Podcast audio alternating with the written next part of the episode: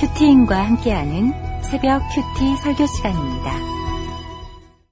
욥이 대답하여 이르되 진실로 내가 이 일이 그런 줄을 알거니와 인생이 어찌 하나님 앞에 의려우랴 사람이 하나님께 변론하기를 좋아할지라도 천마디에 한 마디도 대답하지 못하리라 그는 마음이 지혜우시고 힘이 강하시니 그를 거스려 스스로 완악하게 행하고도 형통할 자가 누구이랴 그가 진노하심으로 산을 무너뜨리시며 옮기실지라도 산이 깨닫지 못하며 그가 땅을 그 자리에서 움직이시니 그 기둥들이 흔들리도다.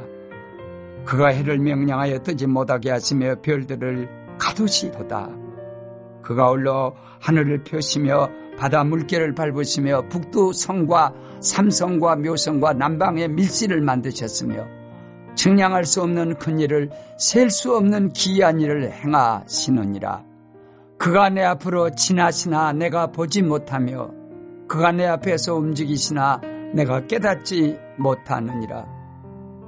하나님이 빼앗으시면 누가 막을 수 있으며 무엇을 하시나이까 하고 누가 물을 수 있으랴. 하나님이 진노를 돌이키지 아니하시나니 나압을 돕는 자들이 그 밑에 굴복하겠거든. 하물며 내가 감히 대답하겠으며 그 앞에서 무슨 말을 택하랴. 가령 내가 어려울지라도 대답하지 못하겠고 나를 심판하실 그에게 간구할 뿐이며 가령 내가 그를 부름으로 그가 내게 대답하셨을지라도 내 음성을 들으셨다고는 내가 믿지 아니하리라. 그가 폭풍으로 나를 치시고 까닭없이 내 상처를 깊게 하시며 나를 숨쉬지 못하게 하시며 괴로움을 내게 채우시는구나. 힘으로 말하면 그가 강하시고 심판으로 말하면 누가 그를 소환하겠느냐. 가령 내가 어려울지라도 내 입이 나를 정죄하리니 가령 내가 온전할지라도 나를 정죄하시리라. 나는 온전하다마는 내가 나를 돌아보지 아니하고 내 생명을 천히 여기는구나. 일이 다 같은 것이라. 그러므로 나는 말하기를 하나님이 온전한 자나 악한 자나 멸망시킨다 하나니. 갑자기 재난이 닥쳐 죽을지라도 무지한 자의 절망도 그가 비웃으시리라. 세상의 악인의 손에 넘어갔고 재판관의 얼굴도 가려졌나니 그렇게 되게 한 이가 그가 아니시면 누구냐? 오늘 함께 보실 말씀은 욥기 9장 1절로 24절이고 어, 큐티인의 제목은 욥의 신앙 고백입니다. 어, 설 명절 잘 보내셨습니까? 어, 우리가 늘 명절 때면 명절의 주인은 예수님이라는 말씀을 들었습니다. 그리고 우리를 가족으로 묶어주신 이유는 구원 그 이상도 이하도 아니라는 말씀을 들었는데 이번 명절에 집집마다 가정마다 구원의 기쁜 일이 있으셨는지 모르겠습니다. 어, 지난주 주일 설교 제목이 큰 일을 설명하라였습니다. 하나님이 부르신 기근을 잘 기다리고 자랑이 아닌 나의 살아난 이야기를 하면 다 돌려받는 회복이 있을 것이다 라고 하셨는데 어, 믿지 않는 우리 가족들에게 기근 이야기, 나의 살아난 이야기를 잘 들려주셨습니까? 아, 혹시 복음을 전할 때 그래 네가 예수 믿어서 잘 된 게 뭐가 있냐 또는 너나 잘 살아라 라며 비난과 조롱의 말을 듣지는 않으셨습니까? 예, 오늘 우리가 살펴볼 욥기 9장의 내용은 욥의 친구 빌다시 정죄하며 비난하는 말에 욥이 대답하는 내용입니다. 어제 묵상한 8장, 8장 4절에서 빌닷은 내 자녀들이 그렇게 된 것은 분명히 죄의 결과라고 합니다. 또 20절에서 하나님은 정의로운 분이시기에 순전한 사람을 버리지 아니하시고 악한 자를 붙들어 주지 않는다며 욥을 비난합니다. 그러니까 결국 빌닷도 엘리바스처럼 욥의 고난이 하나님 앞에 범죄하였기에 온 결과라고 합니다.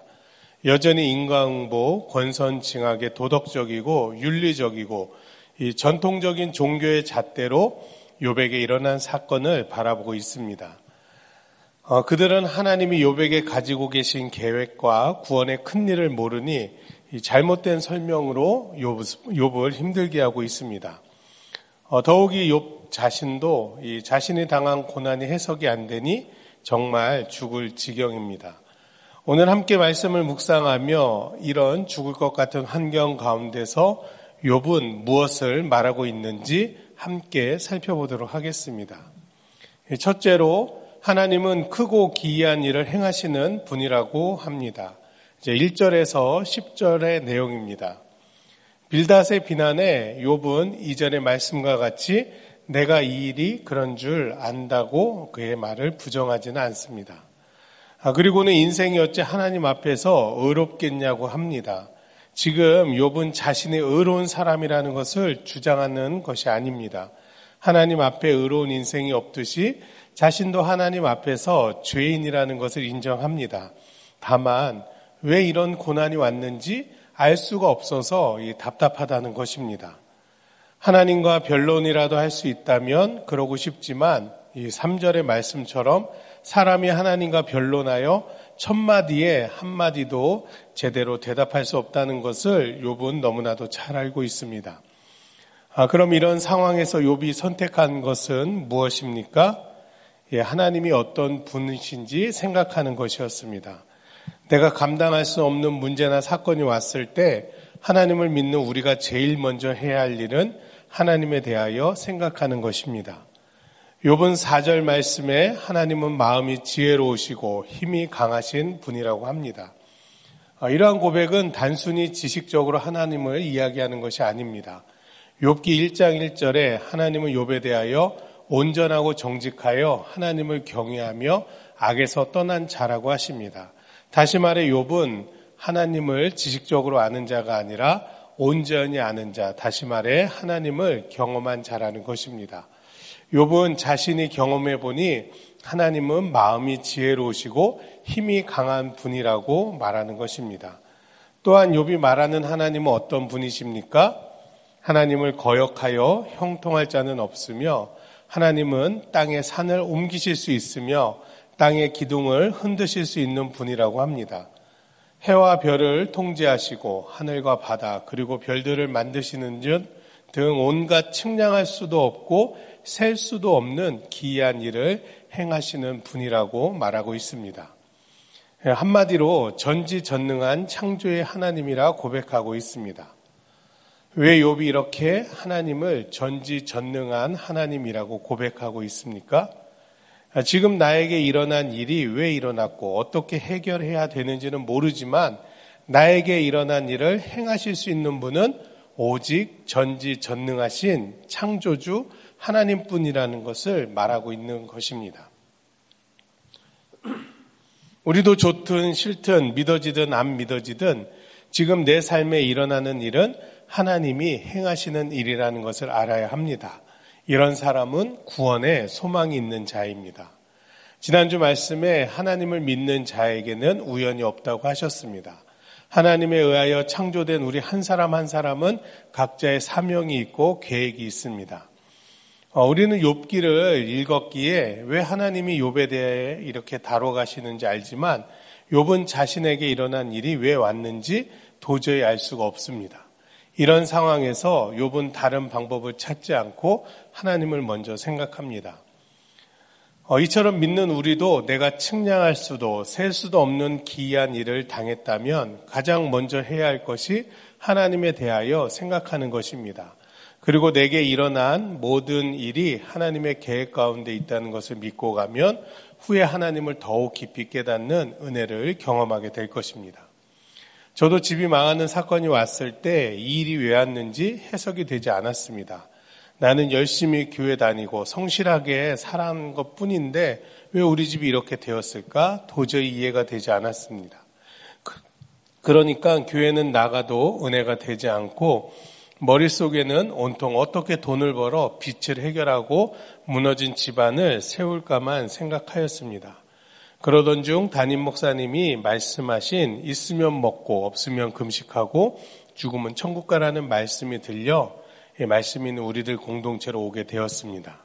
그리고 큐티하고 구속사의 말씀을 들으면서 내가 그동안 하나님을 믿는다고 하면서도 창조주 하나님을 믿은 것이 아니라 기복신앙으로 하나님을 내 문제를 해결해 주시는 해결사 하나님으로만 잘못 믿었던 것이 깨달아져 회개가 되고 돌이키게 되었습니다.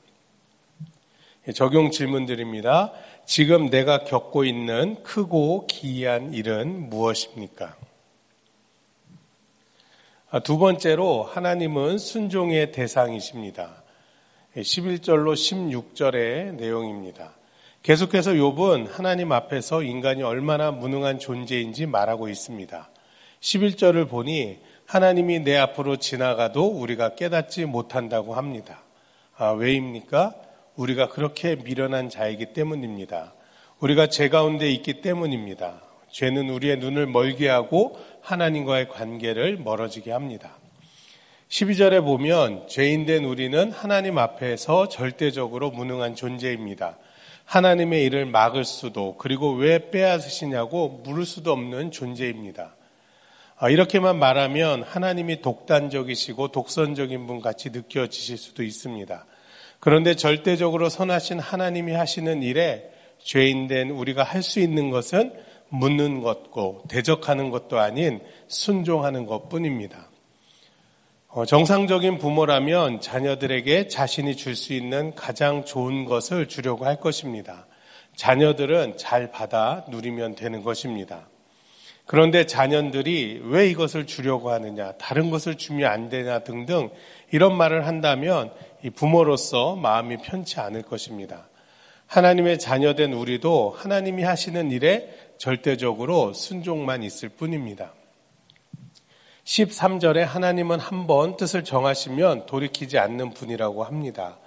또 13절에 라합을 돕는 자들이라는 말이 나오는데 여기서 라합은 여리고 기생 라합을 말하는 것이 아닙니다. 라합에 해당하는 히브리어는 라합인데 이는 거만하게 행동하다라는 뜻입니다. 라합은 동사 라합에서 파생한 명사로 거만, 교만, 완악함이라는 뜻을 가지고 있습니다.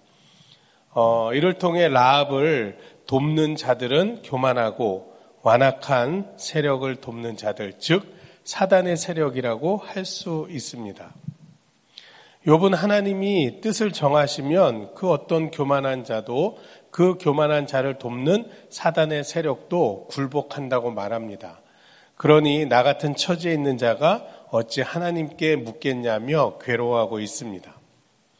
그런데 15절에 욥은 나를 심판하실 그에게 간구할 뿐이라고 고백합니다. 자신이 당한 이 일이 깨달아지지 않나 힘들고 친구들의 비난 때문에 더욱 힘들지만 예, 그래도 자신은 하나님께 자비를 구하고 은혜를 구하겠다는 것입니다.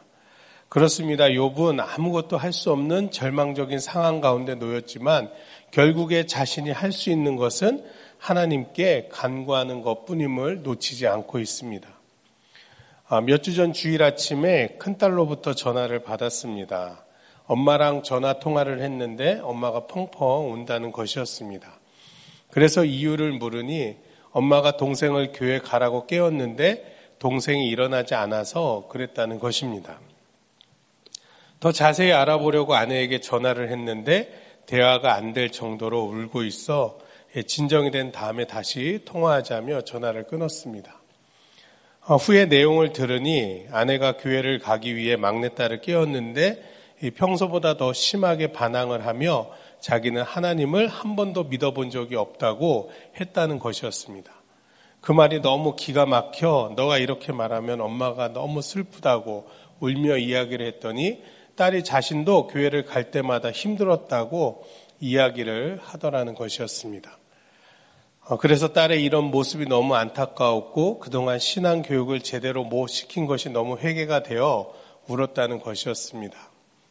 어, 이런 아내에게 저는 아이가 청소년부 수련회 다녀와 너무 피곤해서 마음에도 없는 말을 했을 거라고 그 나이 사춘기 또래 아이들이 할 수 있는 말이라며 아내를 위로해 주었습니다.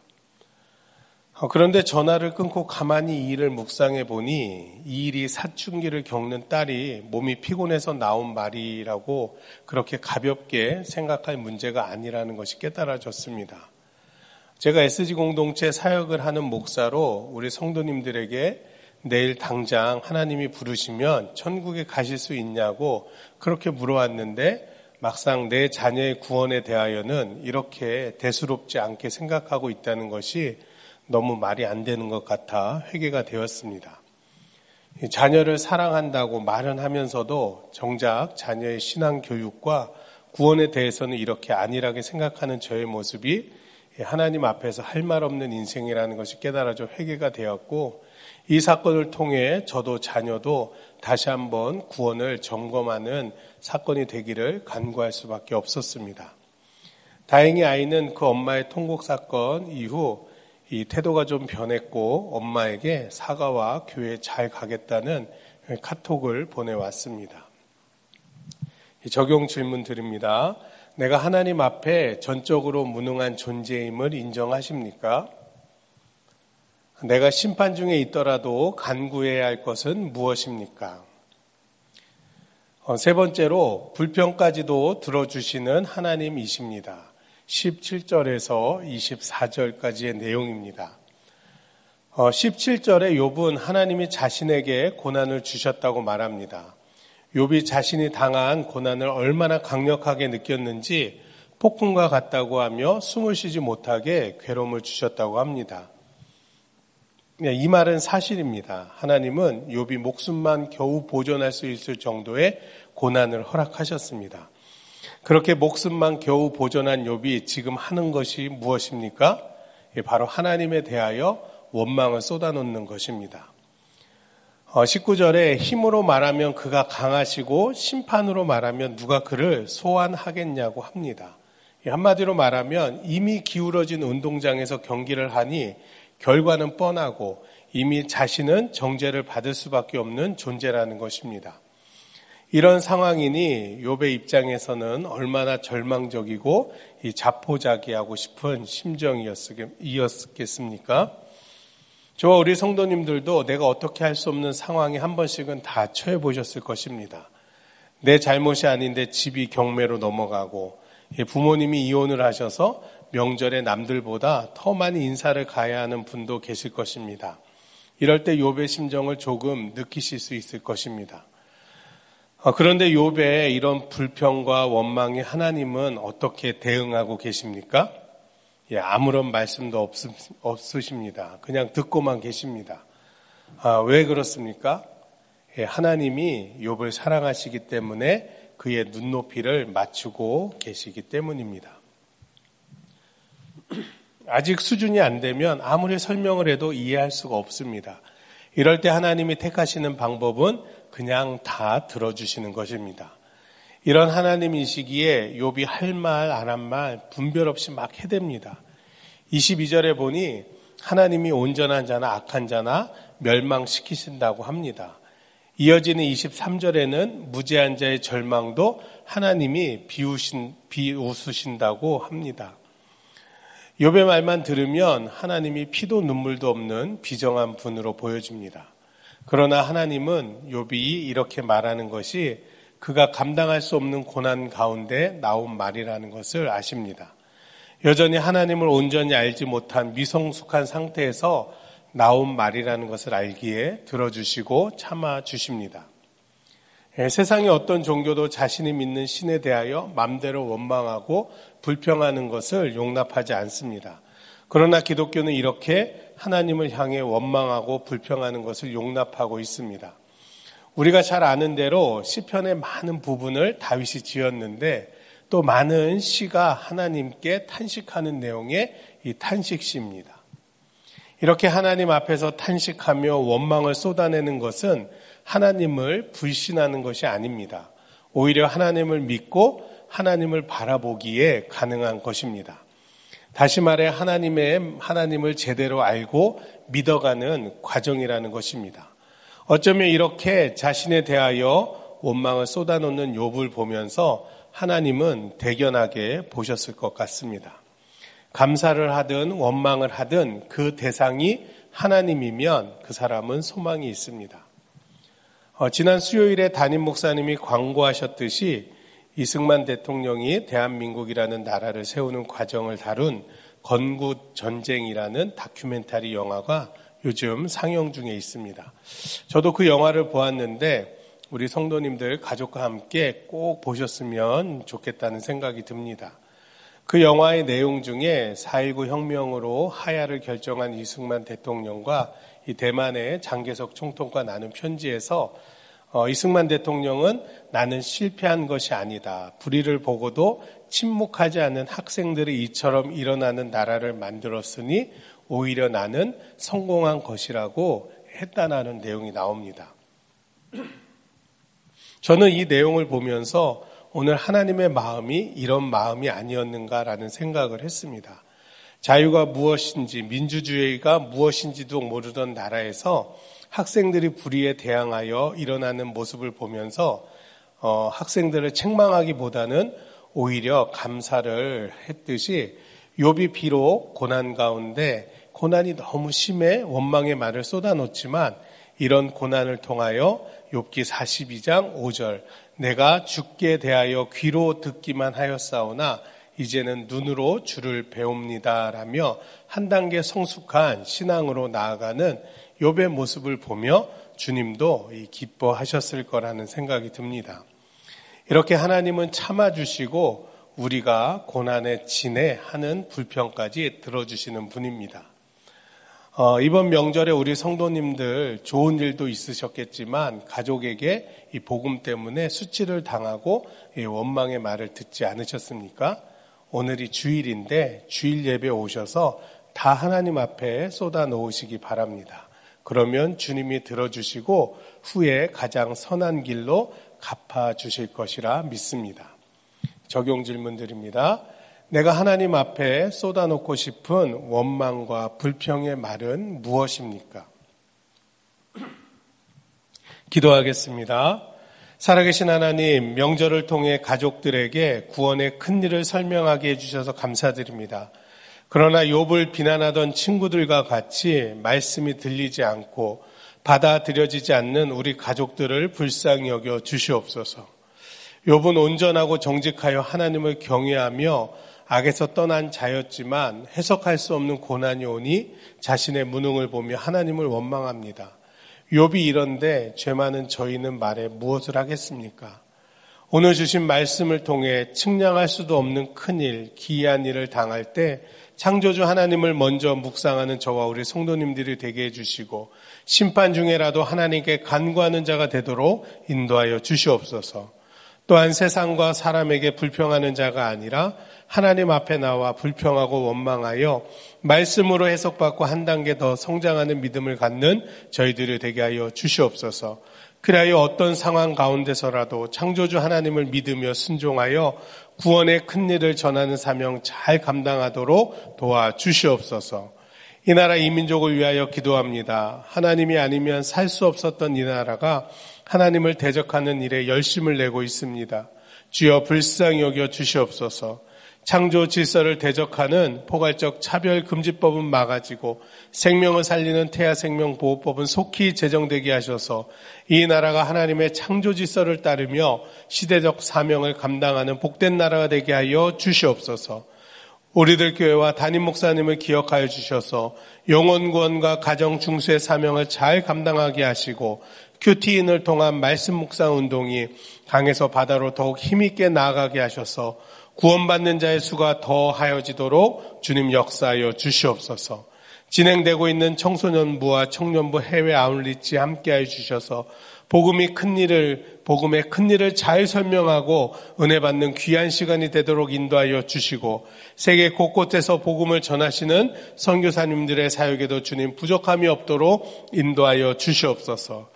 오늘은 주일입니다. 말씀이 전해지는 모든 강단에 기름을 부어주시고 말씀이 들리는 한 영혼을 허락하여 주셔서 구원의 큰 기쁨이 우리들 교회와 각 교회마다 충만하도록 주님 역사하여 주시옵소서 감사드리며 이 모든 말씀 예수님의 이름으로 기도합니다. 아멘. 계속해서 몇 가지 기도 제목으로 함께 기도하겠습니다.